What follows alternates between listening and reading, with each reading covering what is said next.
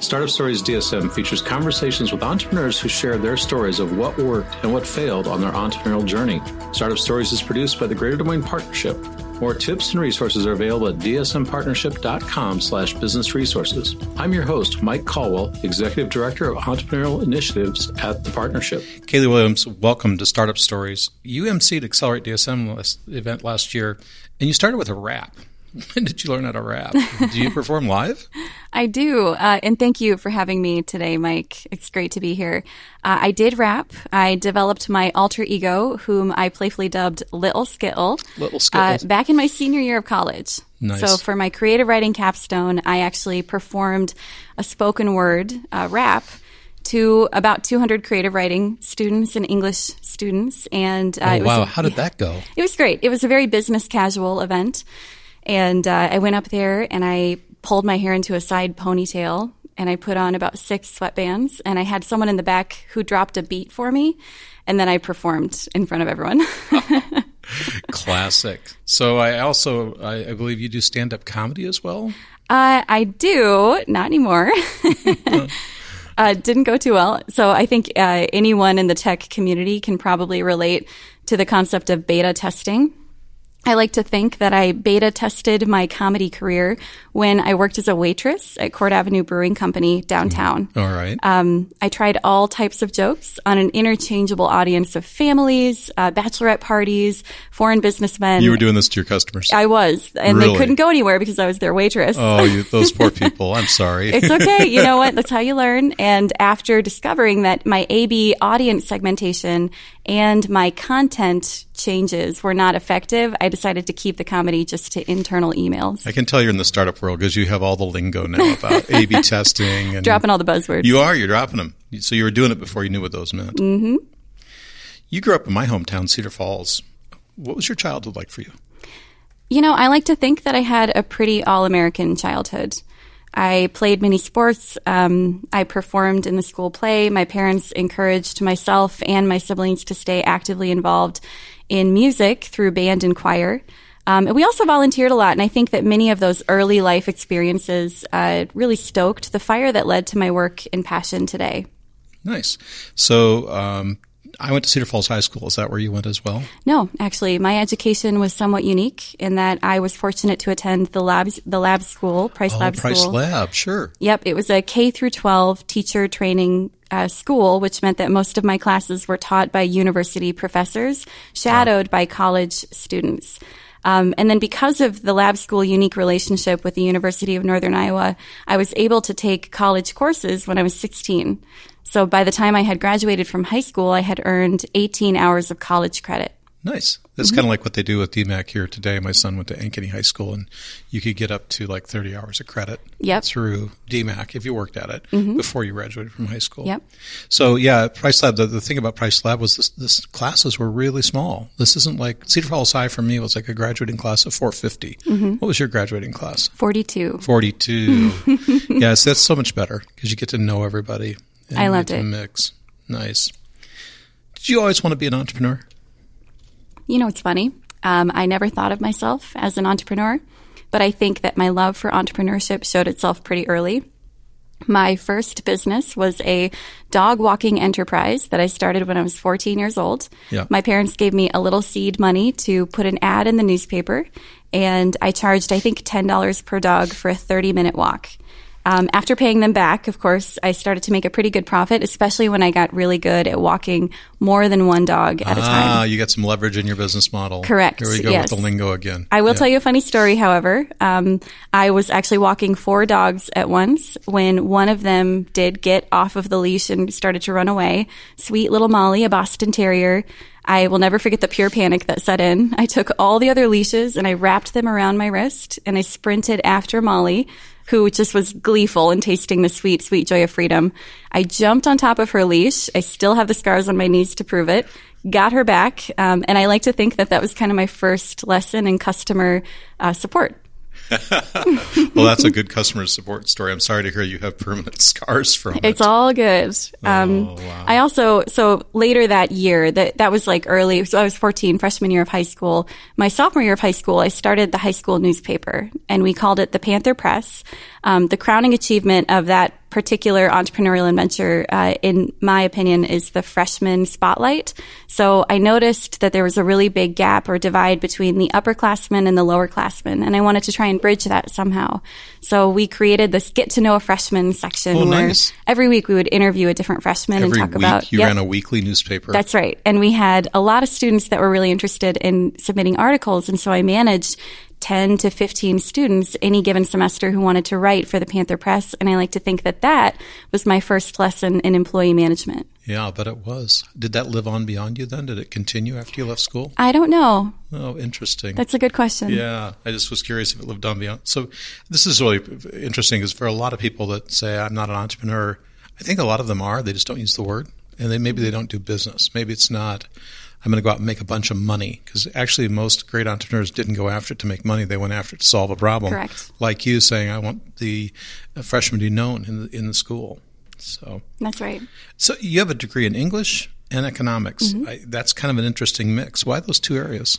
Great question. Well, I'll start with my first true love, which was uh, English. Writing has always been a passion of mine, and I believe very strongly that learning to read well and write well can serve you well in any career. It's absolutely true. So I um, absolutely jumped in uh, with English when I got to college, especially because all of my credits, those 18 college credits that I had earned in high school, they were all in English classes. So when I got to Iowa, I started with level two courses in English, and I loved the challenge of it. I couldn't absorb enough of the literature that we were reading. Um, and then I'll talk about economics. So this one really kind of stumbled into my life and set me on fire, and I mean that in a good way. I never would have taken an economics class, but I did it as one of the required electives at the University of Iowa. Um, my professor was John Solow. In our very first lecture, he asked a girl in the front row if she would like a marshmallow. And she was kind of surprised and she said, Yes, I would love a marshmallow. And uh, so he gave her one. And then he asked her if she would like another marshmallow, and then a third one, and a fourth one. And as she kept eating these marshmallows, he would ask her to rank her utility or satisfaction with each marshmallow. And he would graph it. And so in the lecture hall, we had this big graph of marshmallows on one axis and then utility on the other. And of course, you could see the dramatic decline to the point where she was outright refusing any more marshmallows, and he was trying to force her to eat more of them. That's a brilliant way to explain it. That's how, that. yep, we learned the that. law of diminishing returns. Yeah. So economics became something that I was really passionate about, and I wouldn't have even known it. Yeah, it's a great marketing story too because it's like so many things. If you fall in love with it early, you'll get through the tough times. Exactly. I had a similar experience. My I was having a very tough go of it my freshman year in college. I was failing out actually, and my brother, who'd gotten a comp sci degree, said, "Go take a computer science course. You might like it." And I'll never forget uh, the teacher because he got up and he the first day he got out his kids' building blocks and they're wooden blocks and he explained how the memory model in the computer worked with brightly colored building blocks and i was that was it. I was done. Uh, it was just an amazing experience. Cool. going back to your communications background it is interesting in these days i get a lot of communications from entrepreneurs reaching out saying hey can you help me? Can you answer this question? And i'm amazed at how many of them now write in text message format and literally they'll send me a note that says can i meet with you and I'll reply this is an email. Yes. What would you like to meet about? uh, business plan. And you have this like chatter going back and forth. And I'm thinking, how are these people going to get hired to go work in the business world where you actually have to complete a sentence? And I don't want to sound like the, the cranky old guy because I am not good with the English language. I'm really not. It was not my strong suit. But it's it's sad to see the impact where social media being their dominant format of tweeting or whatever it is they're doing suddenly becomes the way they interact. And I think about writing letters to customers, even corresponding via email and as mm-hmm. product support or reaching out to someone to sell something. Yep. And you're absolutely right. This the, language part of it is so important. Absolutely. And I will tell you, Mike, that many of the things that I've gotten in my life started with a cold email, a very well written cold email. You know, and if you do it right, it'll, especially here in the Midwest, you can open so many doors. Mm-hmm. People say, sure, come on in. I, mm-hmm. it's something when I got back from Seattle and I was in this job brand new, I didn't know anybody in Des Moines, literally, and I had to go out and network with the entire business community. I couldn't believe how many doors went open just because I sent them a, you know, a somewhat personalized note. Yep. We were talking about this the other night in Raising Capital, the uh, monetary monetary event that Ben Nolan put on. They had a bunch of VCs up there, and they said, you know, just when you send us a note, at least say hi by name. At least you know maybe read our bio and give us something we can relate to. Don't mm-hmm. just cold email me with a thousand others VCs because I'm not going to respond. to Right, that. So, right. Make yeah. it direct. Make it personal. Absolutely. And we talk about storytelling a lot too. Um, I was recently chatting with some of the teams from the Global Insurance Accelerator about learning to pitch your company and learning to tell your story. And I think uh, writing well is important, speaking well, um, being confident, and knowing how to relay a thought or a point or a concept in a way that people can understand is so critically important to your success. And here in the Midwest, even more, being genuine. Mm-hmm. You know, we can. It's funny the people around here have such a nose for falseness. It's true. And you, you've been through a lot of these pitch competitions and things where somebody, they go from one type of person to another. It's like they turn something on. Uh-huh. And it's like, oh, that's so bad. Yep. It's such a turnoff. And yet they think they're doing the right thing. But just being yourself and being genuine, people are pretty cool with it. Mm-hmm. What brought you to Des Moines? My startup. Your startup. Yep. I, um, when I graduated from college in Iowa City, I thought I wanted to be a writer and I wanted to write about startup companies um, I reached out to Silicon Prairie News, which was an, a blog at the time that covered startups in the Midwest. And I asked them for a job. And of course, they said, We don't have anything available right now, but we'll let you know if something pops up. Well, they were a startup. They didn't have a lot of money That's either. right. That's right. And um, I kind of thought, All right, no worries. I'll, I'll keep looking. But wouldn't you know it, about a week later, I heard back from them and they let me know that there was a company in Des Moines called Volunteer Local. And the person who had started it, of course, was Brian Hemesath, and he was looking for an intern. So I applied for that internship and I got it. And I worked 10 hours a week from Iowa City remotely. Um, and I fell in love with the product and the concept. And when Brian offered me a full time role, I bought a car, got a cat, and I moved to Des Moines, Iowa. And I lived in my very first lofted apartment downtown. You bought a car, got a cat and drove to Des Moines. I love it. I'm a cat person, so of course I love that. Mm-hmm. Um, so you have a passion for volunteering. Where'd that come from? You know, um, I think that my passion for volunteering can be traced back to a very defining experience that I had growing up. I'm sure you remember, Mike, the floods of 2008. I do. I went home to Cedar Falls, and uh, my family joined the throngs of residents who were taking school buses from the Unidome downtown to Sandbag in four hour shifts. And I'll never forget the experience. We were shoveling alongside professors, football players, um, students, elementary school students, and then, of course, people who just lived in Cedar Falls, lawyers and doctors and people who own the shops downtown. And we were all working together to save our town. It's amazing. A crisis brings out the best in people. Mm-hmm. Uh, my wife and I, as you know, were recently in Hawaii, and it was during the missile crisis. Yeah. You know, it, just in early January when there was a, a unfortunately invalid alert that said a ballistic missile attack is coming, mm-hmm. and we were in this beautiful hotel. It was the Grand Hyatt on Kauai, and it was full of all these uh, doctors that were there for a conference. And to be polite about it, many of their partners, spouses, were um, not the nicest people in the world when you engage them in the hotel. Mm-hmm. they were being rather nasty to the help and all this. And so when this event happened, they had us all go down to the lowest level of the hotel. And we were basically down in the service areas inside these basically cement hallways. It's probably the safest place they had because yeah. nobody really knew what was going on. It was right. a pretty interesting experience. But suddenly these people that I had seen earlier being really not very nice at all were turning into grandmas and grandpas helping the parents that had little kids that were crying and you know just turned in the nicest people in the world mm-hmm. and it was like wow why did it take a missile alert to bring that out right but it, but it is amazing so what is volunteer local and what problem does it solve Volunteer Local is a volunteer scheduling and registration platform. We solve the problem of getting volunteers signed up into jobs and shifts that match their skills, their interests, and their availability. So, like so many things, that sounds so simple on the surface. and my wife um, volunteers sometimes here in the city, and she volunteered at the Arts Fest last mm-hmm. year. And you know the Arts Fest people pretty well. Yep. How, how many volunteers does the Arts Fest have, as an example? Uh, at this point, over 500. 500. And they do fun things like not showing up, swapping shifts. Yep. Um, feel find out somebody can't do it because they don't have the physical capabilities. Mm-hmm. So talk a little deeper about the, the kinds of challenges that the person in charge, there's somebody in charge of the volunteers at all these things. Yeah. What are their challenges? It's a tremendous task. Uh, when you think about managing 500, 1,000, many thousands of volunteers for any type of event, you do have to accommodate for the fact that you're going to have a no-show rate, and we typically see about 20% no-show. Wow, So we recommend overfill by about 20%. Um, we do see volunteers that want to work together. So there are complexities involved in uh, husband and wife duos, Oh, families. sure, of course. That Yep. makes perfect sense. Yep. There are um, some complexities in terms of what types of roles volunteers are qualified to do. For example, if you have beer tents that are collecting tips for donations, um, you cannot have anyone under 21 even, you know, remotely close to working inside those beer tents and handling the alcohol. So we've built a system that accommodates for all of these logistical, uh, what would really be snafus or difficulties for a volunteer coordinator to make their lives incredibly easy. Beyond snafu, it could be illegal and cause massive liability in some cases if you have the wrong people in the wrong position. Correct. And we incorporate a waiver as well. So we are making sure that our customers are protected in every way that we can. Yeah.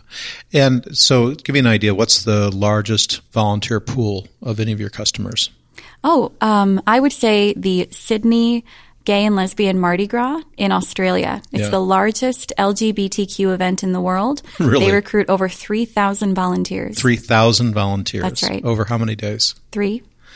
Three days, 3,000 volunteers Mm-hmm. Yep. alone. I, I can't even imagine the logistics of handling that. Yeah, people travel from all over the world to be at this event and to volunteer for the event. So we work with them to make sure that they can recruit volunteers who maybe don't speak English Sure. or when they need to ask specific things about where you're going to be, where you're going to stay when you're here. Um, you know, we've worked with them to make sure that those volunteers. So let me guess, you're starting to deal with multilingual issues. That's right. Yeah. Mm-hmm. Welcome to the. I mean, uh, to me, I'm fascinated by uh, culture and people from different areas. But it's interesting here in Des Moines, we have over 100 languages spoken, and you wouldn't think that. But it's know. like, oh, it's Des Moines, Iowa. 100 languages. Yeah. We have schools that'll have 30 languages in one school. Mm-hmm. So it's becoming a real, and it's a business problem that needs to be solved, which means somebody's willing to pay for it. Right. So I always look at those kinds of things and say, wow, there's money to be made. Yeah. And, and make people happy while you're at it. Oh yeah. Tell me about a couple of your customers that really impress you. You know, my experience at Volunteer Local has allowed me to work with organizations of all types all over the world. We're with the United States Marine Corps. Um, we work with triathlons. We work with festivals, Bonnaroo Music and Arts Festival. And then, as you would probably imagine, tons of nonprofits um, that use Volunteer Local to manage their volunteers, you know, for the events that they produce throughout the year. Um, a couple of our customers come to mind. The first one, we recently signed a deal with Ironman. And I have been incredibly impressed by their execution, organizational leadership, and their national presence. Any Ironman event will draw between 500 to 1,000 volunteers. And these are not your easygoing beer pouring No, opportunities. these are some pretty intense human beings. These are people who show up at four in the morning to manage parking in an empty field or work the medical tent to, um, you know, assess and sometimes diagnose injured athletes. yeah, they push themselves to the edges. Yep. Um, another customer that did come top of mind, uh, the National Cherry Blossom Festival in Washington, D.C. uses Volunteer Local. That'd be coming up pretty soon too, Yep. wouldn't it? Yep. Uh, in just a few weeks here. Yeah. Um, I'm really impressed by them mostly because of the breadth of events that they produce. So the Cherry Blossom team choreographs a parade, a multi-stage music festival, food vendors, a f- kite flying competition, and a fireworks show that they call Petal Palooza at the culmination of the event. I love it. I love it. How interesting. So you started as an intern. Uh, what was that like? What was the? I mean, you had this transition from school to being an intern because you were coming out of school. I mean, you'd finished, Mm-hmm. right? Mm-hmm. So what was that like? In many ways, my internship felt a lot like school. Really? Yes, uh, my job early on was mostly validation, which meant doing a lot of research. So I was tasked with determining the scope of the problem that we solved, the existing competitors in the industry, and then how our product differentiated from their solutions. Um, I eventually phased into actually calling our customers and asking them what they liked about Volunteer Local, and then very shyly saying things like, would you be comfortable telling us what we could do to improve our product? Oh, I can't imagine you being shy, Kaylee. a little bit, a little bit. Well, it's always hard getting going. So you've moved a, a little ways beyond uh, um, uh, being an intern. Your title today is president of the company. Mm-hmm. That's right. So Brian, uh, for those of you who don't know Brian Hemesath, Brian uh, took a, another job Mm-hmm. um, and uh, is doing his own thing with a Global Insurance Accelerator and so on. So you're really running the company. Yep. How many employees do you have now? Uh, we have three full time employees today. We're hiring a fourth in April and a fifth before the end of the year. Right. And your revenues are growing. Can you, on a percentage basis, give us some kind of idea? How's it, how's it doing? Sure. Uh, 20 to 70% every year revenue growth. 20 to 70% a year. Wow. Mm-hmm. I suppose getting big events like Ironman add to that pretty quick. It helps. I'll it definitely it helps. so you and I have seen a lot of pitches and a lot of entrepreneurial pitch comp- competitions and events. Um, you and Brian went to Iowa City and pitched a, a, a pitch competition and won the event. Tell us about that. Mm-hmm. We did. We won Pitch and Grow back in 2013. Um, I loved the experience. It was a lot of fun. Uh, back then, I was just our community builder at Volunteer Local. Was that your first big pitch like that? It was. Oh, so wow, you won on your first outing. Yeah, it, I mean, it was very, um, it was a whirlwind. So, uh, pitching our company, and I will tell you this, pitching our company to a room filled with um, other smarter business professionals felt like the scariest prospect of all time. Um, but you know, Mike, like most things in life, I think what you fear the most becomes the most valuable at the end of the day. Um, and the competition, it was a little bit like March Madness. So all the teams were put into a bracket. And when Brian and I got there, we actually pitched two times. And by the second time we pitched, we were pitching to a room filled, of course, with the judges, but also the other teams that we had beat. Oh, wow. So it was very nerve wracking. Yeah. And I will tell you, uh, someone actually recorded this and it's still on YouTube. really? And I'm glad that they did because when I went back and watched the recording, um, when I start to speak, I'm very nervous. You can hear my voice shaking. And there's a moment where I look at Brian and he kind of gives me a nod and we're both pitching together. He gives me a nod and it's like my posture improves and my voice you know, it strengthens and I, um, I become a little bit more loose and comfortable and confident and relaxed. And I think one of my major takeaways from that experience was the importance of having incredible mentors that really challenge you in the right ways. Yeah, and support you too. Yep. Uh, it's it's uh, it's interesting when you see these pitches. The best ones are from the heart. Yeah. They're not. They usually don't have fancy slides. you know, they're not full of beautiful graphics. And I always get one of my pet peeves is when they use all the animation in PowerPoint or whatever Yeah. they're using, Yeah. Keynote. People used to use this tool called Prezi, and I don't see it around much anymore, where the stuff would fly in from. It was the most distracting thing in the world. it's like, well, why are you making me look at the screen and all the stuff flying around and being cool when I'm supposed to be listening to what you're saying? Right. Because the slides are there just to support you. Right. So it, it's kind of cool. So when you became president uh, of, of Volunteer Local, what did that mean to you?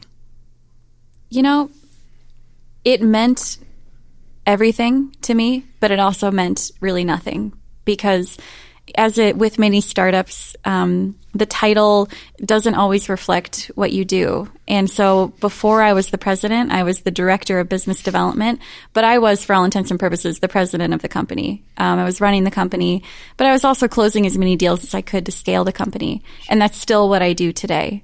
And you were, I think, a, you guys were like a one person company at that point, too, weren't Um, Correct. you? So you were kind of like, you're the president, but you also have to take out the trash kind of thing. Yeah, right. right. You- Oh, you're exactly. still doing everything. And even You're- today, rolling up my sleeves and getting on the phone and giving a demo or answering a very, you know, easy support call. I'll do that any day of the week and I'll continue to do that as we grow. Well, and you find out that's a great way to be a leader because when the leaders jump in and take the worst job, Mm-hmm. uh, that's just a, such a sign of true leadership. There's a new restaurant in town called St. Kilda, and the gentleman that runs this name's Alex. He's originally from, I believe he's born in London, grew up in Sydney or something like that, and then came to the States. And when you, and he's a consummate restaurateur. He talks to everyone. He greets people. He knows everybody's name.